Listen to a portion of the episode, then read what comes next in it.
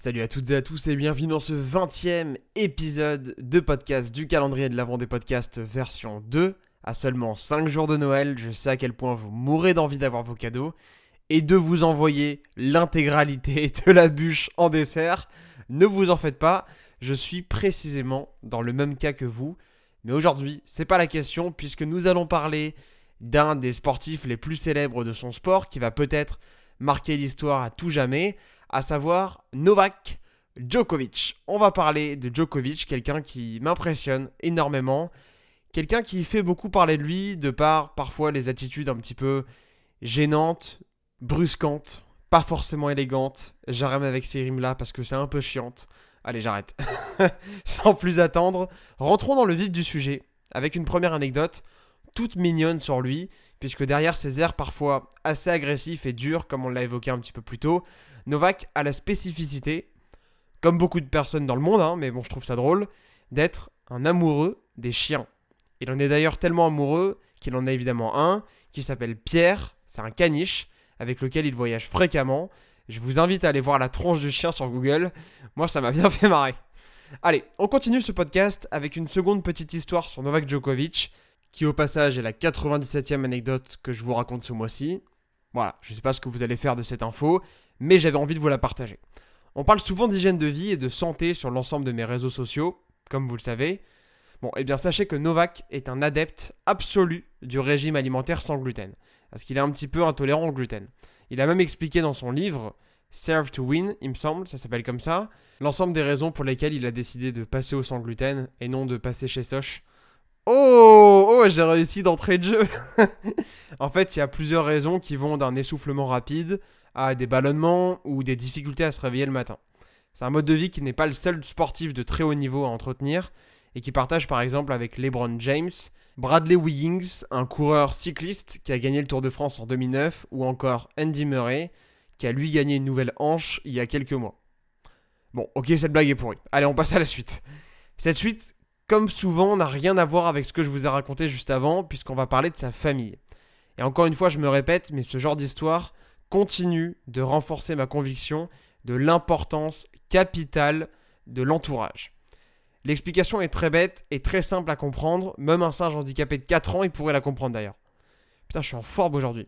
Bref, Novak est issu d'une famille de skieurs professionnels. Il a donc rapidement appris les codes de la vie de sportif de haut niveau, et ça a évidemment contribué à sa réussite. Aujourd'hui, ses parents tiennent un restaurant en Serbie qu'ils ont baptisé Novak, en référence au concierge de la mairie. Non, je déconne, évidemment en référence à leur fils. Donc ça c'est cool, c'est cool. Rares sont les personnes qui ont un restaurant à leur nom carrément. En tout cas, créé initialement pour eux en fait. Enfin bref. On enchaîne avec l'avant-dernière anecdote de cet épisode et comment parler de Novak Djokovic sans évoquer la réussite de sa carrière incroyable il a, comme vous le savez, un sacré palmarès, dont un petit record plutôt cool, puisque c'est le plus jeune joueur de l'histoire du tennis à avoir atteint les demi-finales des 4 tournois du Grand Chelem, qui sont donc l'Open d'Australie, Roland Garros, l'US Open et évidemment Wimbledon. C'est une preuve parmi tant d'autres du don et du talent hallucinant de ce mec-là, qui a encore largement moyen d'être le recordman absolu du nombre de titres du Grand Chelem remportés, puisqu'il en a 22, et il est à 4 victoires du record qui est détenu par un certain Roger Federer qui lui en a gagné 26. Roger qui était d'ailleurs le sujet du tout premier podcast, je vous invite à aller l'écouter si ce n'est pas déjà fait, évidemment. Quoique, ça coûte rien de réécouter un petit épisode, c'est bien pour apprendre. Bref, pour conclure cet épisode, justement, on va rendre hommage à la fois au tennisman, mais aussi à l'homme. Il me paraissait important de vous partager que Novak Djokovic a fondé en 2007 alors même qu'il gagne son premier titre majeur, sa propre association. Elle s'appelle Novak Djokovic Foundation. Bon, c'est pas très original, mais on s'en fout un peu. Et elle a notamment pour objectif d'apporter un soutien financier aux enfants serbes ayant perdu leurs parents à la guerre. Je vais pas vous en dire plus. Si ça vous intéresse, je vous invite à aller voir sur Google. Vous savez ce qu'il vous reste à faire. J'espère en tout cas que vous avez apprécié ce nouvel épisode de podcast. On est donc à 5 jours de Noël. Restez bien branchés sur la chaîne YouTube, restez bien connectés. Parce que le jour de Noël, il se pourrait que je vous annonce une, deux choses très très cool. Je compte sur vous pour être là, notamment demain matin. Demain matin, puisque nous parlerons encore une fois d'un athlète hallucinant, d'un athlète qui moi m'impressionne beaucoup lui aussi, qui n'est pas un tennisman, qui n'est pas un footballeur, qui n'est pas un judoka ou encore qui n'est pas un nageur, mais plutôt un golfeur.